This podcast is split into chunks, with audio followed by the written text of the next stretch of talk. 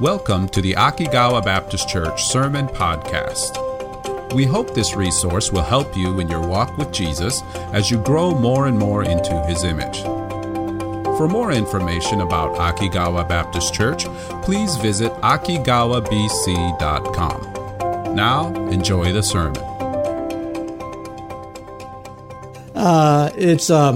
It's a good time of the year to talk about the things I believe that I touched on last week. We started off with the title, which is A Shared History. And we talked about how we as Christians actually share the history of Israel. And if you open your Bibles and read it through in a year's time, that's great. But as you read through it, it's like if you start in the Old Testament and all the way through, you're like, you're right there, you know. You're like with Israel. I mentioned last week how when I'm reading through where Moses is getting together 12 spies to send into the Promised Land to check it out before they actually go into the Promised Land. Well, they came back with the report and 10 wanted not to go in. Of course, Joshua and Caleb did. Moses did. In fact, he preached a message. He preached to them in Deuteronomy chapter 1, verses 29 through 32. He's preaching to them, you know, about how they should have gone in. But anyway, they did not. But as we're reading there, we're kind of sharing our faith, I think, a little bit. If it's me, I'm saying, I'm right there with Joshua and I'm with Caleb and Moses. And I said, yeah, guys, let's go in and go. But anyway, it was about Moses basically. And today's message will be about Moses too. Moses was a great man. He was very unique. He was very humble. And because of that, God used him as a great leader, and he was greatly used of God. And as, I mentioned, we have Moses going through the wilderness, and often he's intercessing for Israel when they complain and gripe and different things like that. He's always seems to be there praying for his people, and I like that about Moses. But he was definitely a man of prayer. And that was my first point last week, was as we face this New Year's, it doesn't matter who we are. We're going to be in need of prayer, number one, but we're also going to need to pray, number two.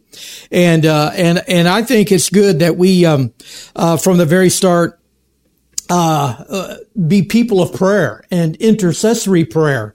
You know how many times God wanted to take out the people of Israel? You know how many times God wanted to destroy that nation, and Moses stepped in and said, no, God, you can't do that. Remember that? No, God, you can't take away. These are your people. You have a purpose for them. And so he was a man of prayer. And as we start off our year, I mentioned how, yes, we need to be in prayer. And so as Moses comes into the borderline of the Promised Land, he comes there and he kind of, one thing he didn't do there at the Promised Land that I mentioned was he did not intercede for Israel or for those leaders, when they wanted to turn back and say, no, not going. I mentioned that he should have maybe had a prayer meeting with the 12 spies and with the 12 leaders of the tribes of Israel, and maybe with the captains and of hundreds and thousands. Maybe he should have had just a prayer meeting, just those men, before they decided not to go in. Maybe they should have had a prayer meeting. But I don't see that in scripture where, Moses is actually interceding, for Israel right there, when, they were at the very edge of the Promised Land. But one thing I did point out is the fact that we do need to pray, and it needs to be a part of our life. And the reason for that is because I brought up Genesis chapter 4. It says right there, and you can't go far into the Bible, Genesis chapter 4, when it says, "Then began men to call upon the name of the Lord." And then in chapter 5, it talks about Enoch and how he walked with God. And And then you go to the end of the Bible, you get to the book of Revelation, Revelation chapter 22 and verse 21. It says, the grace of our Lord Jesus Christ be with you all. Amen. There's a prayer right there. So, you start from the beginning of the Bible, go to the end of the Bible, you have men praying. And then you have all of the verses in prayer in between. And, what do you find in between? You find examples of prayer. What are the four things I mentioned? You find the examples of prayer, you find the teachings of prayer, you find the promises of prayer, and the last one is you find the commands of prayer. Those four things you find in between Genesis and Revelation. And so it's important for us at the beginning of each year, I think, from the beginning of the end, to put an emphasis on praying for people this year, praying for your, of course, we'll need prayer. I know I pray every week when Stephen stands up behind this pulpit and he preaches forth the prayer, preaches forth the word. I'm right there praying for him. I know where he stands. I've been there. I've done that, And so I know he needs prayer because every time I step here, I needed it as well. And I feel like I'm sharing a part of his history. He's making history, but I still share this history of our church. I know I have a little part in the history of this church, but I continue to have a part in this church just because I go to the Lord in intercessory prayer and pray for you. I pray for your church. I pray for my son. I pray that God will bless this church and that people will be saved. And so, here we have Moses. He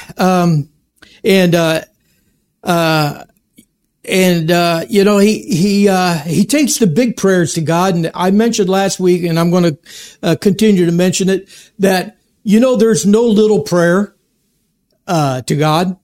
We think, we have to do big praying, big prayers and big things that happen. But if you get used to praying about the little things, you'll get used to praying for the big things. I like praying for the little things. I remember one time I was out in the back. I have like 40 acres and I got a lot of woods back there. And I like to get the trees that have fallen in my neighbor's field because it's a field that I know he's going to be plowing. So I was out there and I was taking the trees that had fallen in his field that day and cut down and got them out of the field. And I didn't realize that I had my car keys, the key fob. I didn't realize I had that in my pocket that day. And then I'm seeing that it's going to be raining that night and I don't have that key. I knew I stuck it in there and I knew I forgot to take it out, but now I don't have it. And so I went out and started looking for that. I started walking all my land. I'm starting to walk and look and I can't find it. Come down to the very end of the property where I was at last and I'm looking, I can't find it. And I know it's going to rain. I know it's going to be $250 or so to replace that key fob. And I'm praying, Lord, I can't find it. Please help me to find that key fob. I says, let it shine. And I'm walking around with my little flashlight on my phone, and I am about ready to give up. And guess what? That little key fob is on the ground and I shined my little light over there and it started shining just enough to shine and help me find. But those are the little prayers. And I'm saying that if we do the little prayers, you know what? When we need to pray for the big things, we'll be ready. We know that God's a prayer answering God. And Zechariah 4:10, it does say, who hath despised the day of small things? Well, God doesn't. I hope we don't. The day of small things. We think, that's nothing to pray about. But actually, a lot of the things that we don't pray about, we probably should be praying about. And, the phrase, prayer does make a difference. And it makes a difference in the little things of our life, and it makes a difference in all things of our life. And so, as we think about Moses, we think of his prayer life, of his intercessory life. There's a lot of people we need to be praying for, especially for people who are not saved, for our family. And that's probably the number one on our list is we need to pray for people who are not saved, our family and friends and people who come to church that don't know the Lord yet. We need to pray for them. And then number two, I mentioned that, it is important for us to do what God tells us to do. And, you know, if we don't, disobedience does bring sorrow in our life. You can count on that. Disobedience will bring sorrow. And Moses found that out the hard way. Here he was, a very faithful, humble servant of God.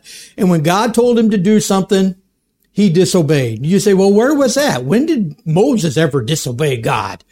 Well, it's there. If you look for it, it's in the Bible. And actually, it's in Numbers chapter 20, if you want to take your Bibles and open them up to Numbers chapter 20. It tells us that it was a very beautiful day. It was a beautiful day. God was going to be glorified on this day. Numbers chapter 20 and verse 6, it says, "And Moses and Aaron went from the presence of the assembly unto the door of the tabernacle of the congregation, and they fell upon their faces, and the glory of the Lord appeared unto them." So as you read that last part of verse 6, we know that this was going to be a very glorious day. That's the hint right there. The glory of the Lord appeared unto them, and it was only going to get better, we think. And then it says in verse 8, it says, "Take the rod and gather thou the assembly together, thou and Aaron thy brother, and speak ye into the rock before their eyes, and it shall give forth his water. And thou shalt bring forth to them water out of the rock, so thou shalt give the congregation and their beast drink." And here's where the glory of God is going to get even brighter and better. And it's going to be just a victorious day. And so God says to it, "Speak ye unto the rock." And so Moses was supposed to, and you know the story, I'm sure. Moses was supposed to approach that rock and say, "Rock, oh rock, give us water." That's all. Give us water. A very simple command of God. But as you read on, you know that what Moses did was not right. What did he do? He took his rod. God said, "Take your rod," but he didn't say hit the rock with the rod. He just said, "Take your rod and then speak to the rock." But he took his rod and he smote that rock 2 times, as if, you know, he and Aaron had a big part in getting water to come out of that rock. That was, but anyway, and he disobeyed God. Now, can you tell me what happened when Moses disobeyed God? I know you were here. You heard my message. What happened? He could go to the Promised Land. That's exactly what happened. Moses could no longer go into the Promised Land. And we think, well, why did God get so upset that Moses could not go into the Promised Land? Well, there's a lot behind that, and I don't have the whole time to discuss all of that, so I'm not going to. But what we do understand is, just like there's no little prayers, no little prayers, there's actually no little disobediences too. Now, and I mentioned this last week. Here's what I mentioned. I said, there's a difference. There's a difference in the Bible between sin and mistakes. Okay? God can deal with mistakes. He can deal with big mistakes, right? How many have ever made a mistake in your life? Raise your hand. All right. And you know, I've made big mistakes, and God's okay with mistakes. Okay? But when it comes with sin, it's even the little sins that God cannot deal with. Big sins, yeah. Oh, yeah. Well, I mean, look in the Bible. We have great men in the Bible doing great sins. But it's the little sins, too. And just like there's no little prayer, there's actually no little disobedience. There's no little sin. And so that's the second point. And when I say that Moses hit that rock twice, what was that sin? Well, there are some verses in the Bible that we have in the New Testament that gives us a whole lot of light on what actually happened there when Moses struck that rock. Moses did not know, 1 Corinthians chapter 10 and verse 4. It says, and And I put Israel here, and Israel did all drink the same spiritual drink, for they drank of that spiritual rock that followed them, and that rock was Christ. Moses did not realize that that rock in front of him actually was a picture of the Messiah when he came, was a picture of Jesus Christ when he came.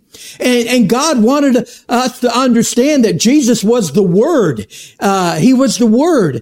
And Moses could have stood in front of that rock with just a word and could have gotten just as much water as he did when he struck it twice. Moses didn't know, he didn't know, that 1 Corinthians chapter 10 and verse 4. Moses didn't know Matthew 11:28, where it says, "Come unto me, all ye that labor and are heavy laden, and I will give you what? Rest." I will give you rest. That rock pictured Jesus Christ. He's the one who gives life. He's the one who gives rest. He's the one that gives living water. And that rock that he struck pictured the living water. Pictured Jesus, who would give us rest and would give us a life everlasting.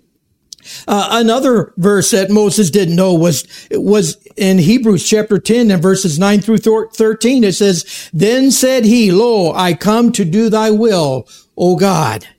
That was Jesus. He came to this earth to do God's will. And here's Moses striking that rock, striking the one who came to this earth to do God's will, to come and die on the cross for our sins, and to give his life and his blood for our sins. And we should see in Jesus Christ, the one who gives rest. We should see in Jesus Christ, the one who gave himself for us to do God's will. Moses didn't know John chapter 7 and verse 37 and 38.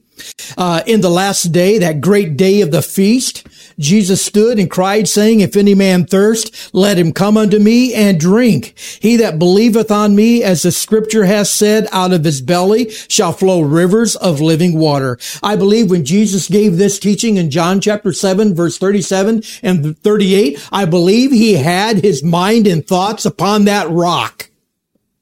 Back in Numbers, where Moses struck it twice. He was that rock, and out of him flows rivers of living water. That's what he was thinking of when he gave this verse. I know our church emblem has that little river coming from the cross, where John 37:38 displays Jesus as the one giving, living water, eternal life. But Moses didn't know that. He didn't know John 4:13, "Whosoever drinketh of this water, what? Shall thirst again.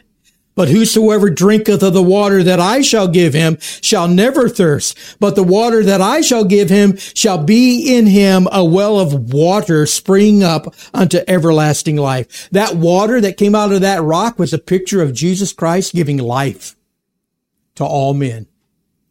Moses didn't see that. And so he struck and so what I'm saying is, Moses didn't realize what sin he was committing, or even if he knew that he was committing a sin. But my point is, there's no little sin. Sin is sin. It always will be. It always has been. It always will be. So take that into consideration today. And Moses didn't know John 1:1.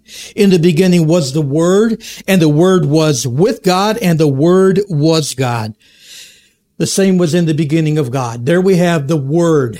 And why did God say, "Speak the Word"? It's because it was Jesus. Jesus is the Word. And Moses was supposed to display the fact that rock was a picture of Jesus, and the spoken word was a picture of Jesus as God's word. Well, let me move on this morning. Let me just say, number 3, we should always be aware of how easy and how fast it is for the best of God's people to fall. the best of God's people. I've been speaking all this time about Moses, and Aaron. But you know, even in First Chronicles chapter 21 and verse 1, it talks about David sinning. And as I mentioned last week, that verse is the only first verse that talks about Satan in the Bible. I mean, using Satan. Moses knew who the devil was. As you read the first chapters of Genesis, he knew that the devil was like a serpent. So he knew the serpent. But until First Chronicles 21:1, we don't have that name Satan appear in the Bible. And where do we have it appear? We have it appear when Satan is working against David and causes David to sin, which brought on the deaths of many people. And so it's easy, whether we're Moses, whether it's a David, whether it's a pastor, no matter who we are, it's going to be easy for Satan to trip us up, and God's people to be, sometimes people look at the pastor as a miracle worker, but you know, we're not miracle workers. What we do is we lead you to the one who is a miracle worker, right? I can't do the miracles. Pastor Steve can't do the miracles, but what we can do is tell you where to go to the one who is a miracle worker. The pastor can't give you salvation, but we can tell you where to go to get salvation, right? I remember when my uncle, I was like 12 years old. I was over at his house praying. And he started witnessing to me. You know, you're a sinner. Oh yeah, I know I'm a sinner. And so I by the time he finished, I was praying a prayer. And then after I prayed, he said, "Now who saved you?" And I said, "You did." And I'm sure he corrected my theology. No, I didn't save you. Jesus saved you. But you know, being a little child, I'm thinking, well, it was my uncle that saved me. No, it's not the uncle that saves you. It's not the pastor that saves you. It's Jesus that saves you. And we can't save, but you know what? We can tell you where to go to get saved. And, that is our job. And, you know, last week I heard a testimony of a dear precious lady that's a member of our church, and she was sharing with me how she started coming to this church. She still comes, but I mean, she's been faithful. But she was sharing with me the story of how she started coming to our church. You know, listening to her story, it was such a blessing, because I know she's been faithful all of those years. When she started coming, she comes, her daughters come, and she's been faithful. And that was such a blessing to me. And I'm thinking through this week, and I'm thinking, man, I'm just so happy to see all you people who have been faithful to the Lord. That blesses my heart. When I come back to Japan and see the people who are serving God and are happy serving God and who are faithful, that blesses my heart. How many of you now have been saved for maybe 10 years? Raise your hand. More than 10 years, 20 years, 30 years, 40 years. 50 years? 60 years? You've been saved 60 years? Okay. I've been saved 70. Well, no, I'm not saved. I've been going to church for 70 years. And, but only because my mom and my dad made me get in the car and they made me go to church. So those first few years, it wasn't me, but it was my mom and dad. But all these years that people have been faithful serving God. And I shared on Thursday night, our prayer meeting, about a man. When I was in Bible college, he was my neighbor. And one evening, I saw his friends over there, and I went over there and started witnessing to him. Had no idea what my words, or witnessing would mean, until we had my, Bible college 50th anniversary. My wife and I, it was when we were home this past time, my wife and I went to that 50th anniversary, and I had a young man come up to me, he said, "Let me just share something." He says, you talked to me, one evening on Saturday evening, you talked to me, and he says, he says, "I was convicted of my sin." He says, after that, I started going to church. And he says, I became faithful to church, and God has used me, and I'm a pastor now. And I didn't know that. 50 years, I didn't know that. But that was a blessing to hear. I go back to our church, in Kawagoe, and, I'm seeing people that, when I first came to Japan, me and another missionary, we did Gakko Dindo. We did school evangelism. And then after, it was on Saturday afternoon, you know, when they got out early. And so we'd go to the school and we'd do evangelism in front of the gates of the school. And we'd tell the people, well, if you want to come to church, I'll come by, tomorrow and pick you up in a van. We'll take you to church. And I had only been here a little over a couple years maybe, but that was one thing I could do is drive a van. So I had a 10-passenger van. We went and started picking up little children and there was two sisters that started coming. And you know, those two sisters, I just met a few weeks ago. One of them, both of them are still going to church, by the way. They started going to church in that van that I drove, and then they kept going to church. And you know, they're still faithful to the Lord, still serving. It's been, you know, how many years, and they've still, in fact, one of them still attends church there in Kawagoe, and her husband and her son still attend church. You know, seeing her was such a blessing. Here I'm here, hardly know any Japanese.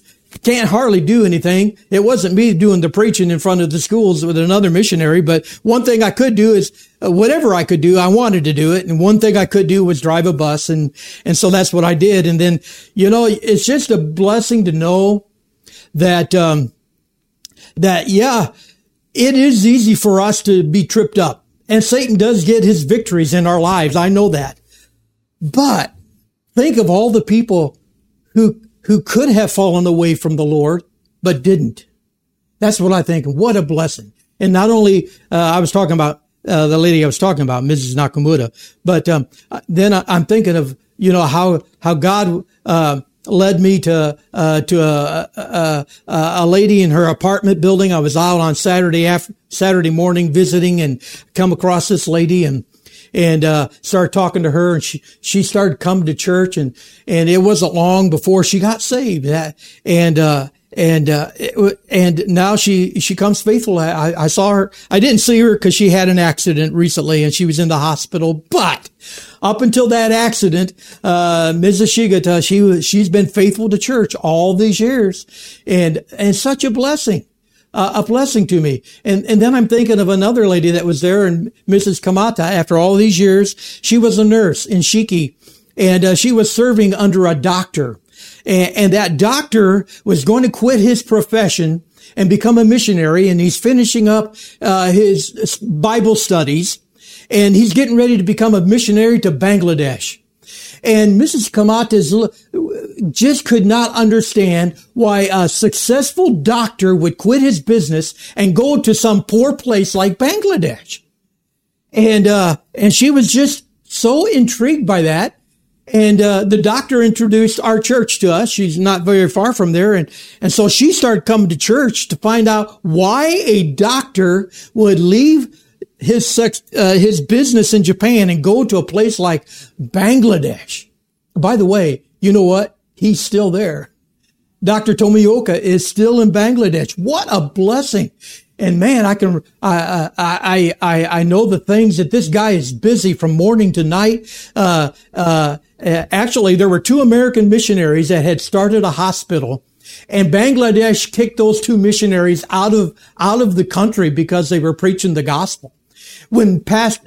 Tomioka arrived, those missionaries had left. Dr. Tomioka came in and took over that hospital. And then Bangladesh said, you cannot preach the gospel.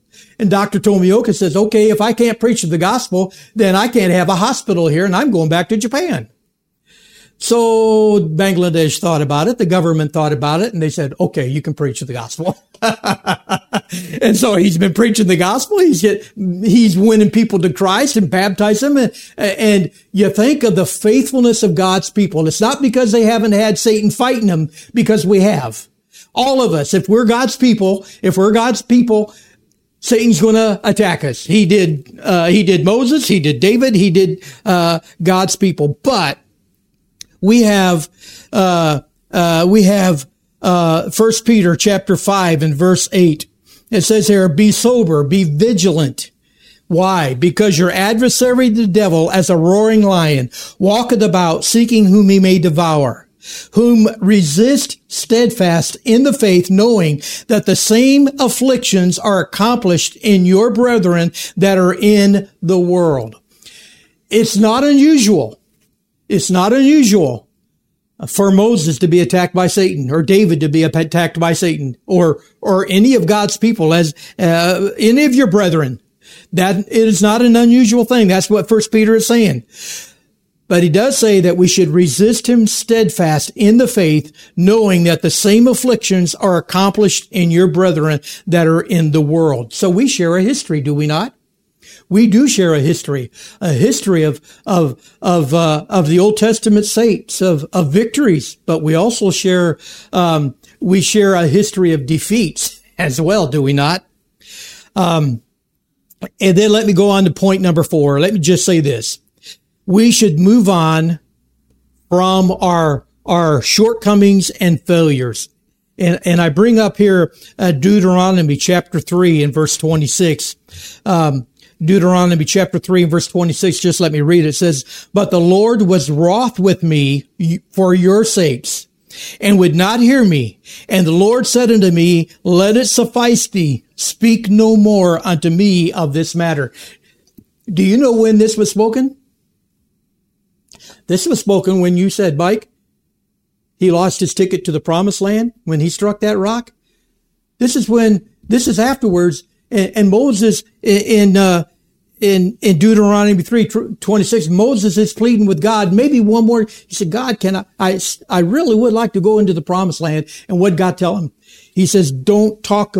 Let it suffice thee. Speak no more unto me of this matter. And God had to tell Moses, that's it. You don't need to mention it again. Don't bring it up again. You're not going in. That's settled. And as I'm reading this, God said to Moses, the last time, the matter settled. Think no more about it. Talk no more about it. And as Christians, we all will fail sooner or later. But it's not good if we constantly look back at our disobedience, our failures, our shortcomings, and think of maybe their consequences. We know sometimes that we sin and God punishes it for us, and we feel bad and we think about those consequences. But what I'm saying is today we need to go forward into the future with victories and forget about the past, our shortcomings, our sin in the past. And this is why Paul gives us verses in Philippians chapter 3 and verses 13 through 15. It says, brethren, this one thing I do, forgetting those things which are behind and reaching forth into those things which are before. We are in a new year, which means we should start off as if this was a new year. Start off with our victory. Start off thinking, okay, this is going to be a good year. We're going to have a victorious year. Why? Because we're forgetting the last year. We're forgetting all the things that happened last year. The consequences maybe of our sin. We're going to forget it. We're going to start off a new year with victory, trusting the Lord. And then Paul says in verse 14, he says, I press toward the mark for the prize of the high calling of God in Christ Jesus. Let us therefore, as many as are, be perfect, be thus minded. And if anything, ye be otherwise minded, God shall reveal, even this unto you. But he says, let us therefore, as many as be perfect, be thus minded. You know what? Forgetting sometimes is probably important, but Paul says to be perfect minded, you have to forget your failures. You have to forget your past and just start off anew. That's what he's saying. Start off a new year with a different mindset, different thinking.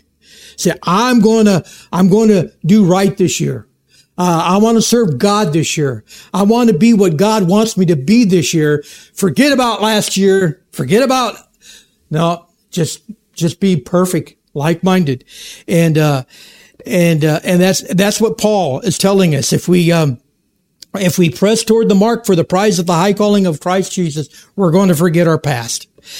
And then let me go on to my last point. It's in, and that is this. I think we should realize that we and the church here belong to the Lord, and we're in the Lord's hand. Now, I know that I signed the paper to buy this building. This building is in my name. That's why I'm here, so I can get it out of my name before I die. And I want to put it in safe hands, okay? But you know what? This church is not mine. This church is not Pastor Steve's. This church is not yours. This church is the Lord's. It belongs to Him. And we need to give all praise to the Lord for what He has done already for our church and for the people He has brought to us. I'm thankful for every one of you that are sitting here today. I praise God that you're here. You're a blessing. And I believe that God has led you here. And so I praise His name for that and for what, He's going to continue to do through our church, but also through each one of you. And I go back in First Chronicles. I don't know if you have that in verse 29, chapter 29, and verse 14. Moses says here, who am I? Who am I? And that's my message this morning. Who am I? I'm just a humble servant of God.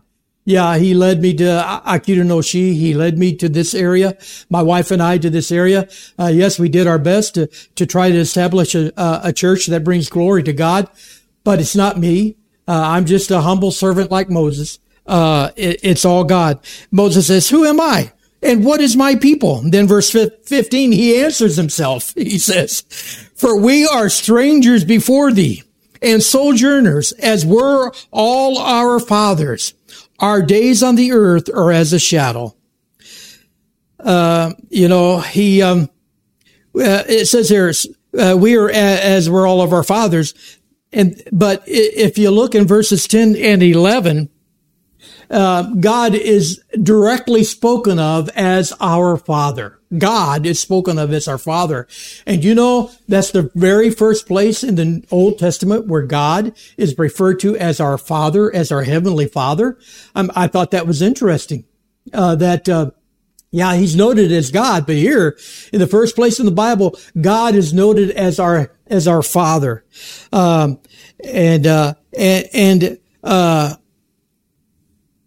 What more of a blessing could Moses desire for God's people than to know God as Father? And this is mine and Glenda's desire for you, is to know God as a loving Heavenly Father. This year, pray that God in His great mercy shall continue to shine upon you with not only His material blessing, but also for His spiritual blessings and for them to be overflowing. So I'm going to close, but standing on this side of the Old Testament and this side of the New Testament, knowing the history of Israel, we trust that God will guide you by His word and allow you to see the guiding light of the Holy Spirit in each of your lives. Our most earnest prayer is for God to open the eyes of your unsaved loved ones sooner rather than later, so they also could enjoy the goodness of God with you throughout the rest of their lives and for eternity.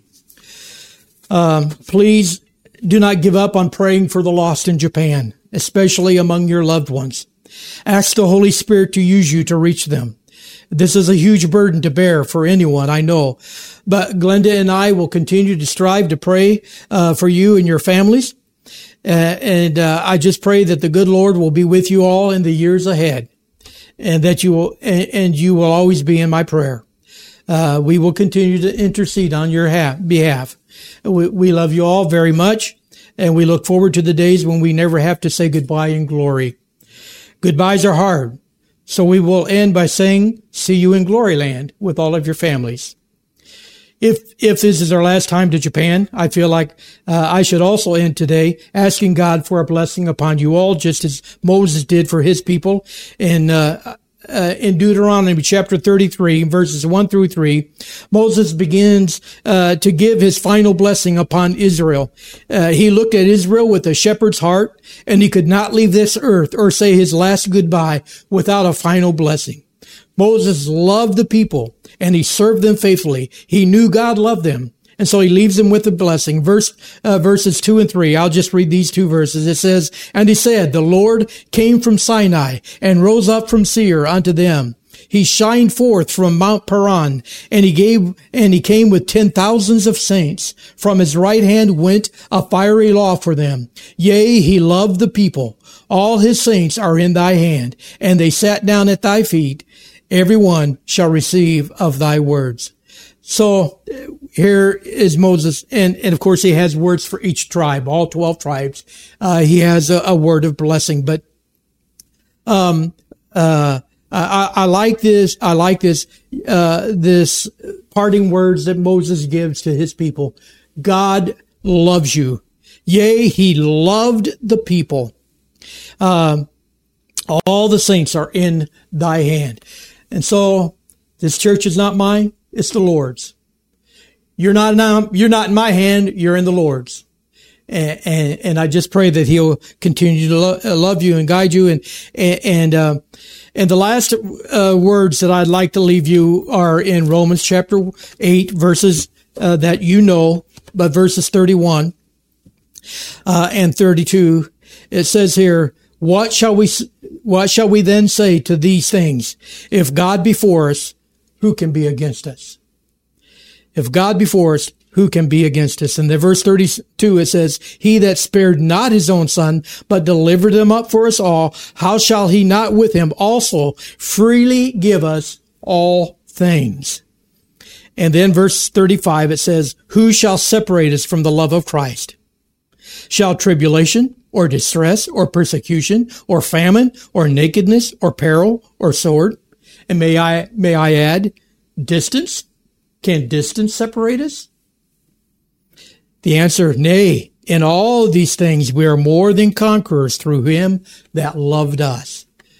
And so distance will not separate our love for you, and we'll just pray that God will continue to use each and every one of you, and continue to use his church here to reach people for the Lord. Satan can never separate us from you. We're always with you in spirit, and you're always in our hearts. May God bless you and the Lord's church here in this community. Let's pray. Father, we come to you and thank you so much for what you have done for us already. Thank you for giving us this place to worship. Pray that this church will continue to be a lighthouse in this area. Pray that you continue to bless this church and the people. In closing, I pray that you would continue to bless each family represented, each member, and continue to give them victories in this new year, Lord. We pray with their walk in Christ. We just thank you so much, Father, for the opportunity that you've given us to serve these people and to be with them these few weeks and days in this new year. And we praise you for this opportunity to be here. In Christ's name, amen.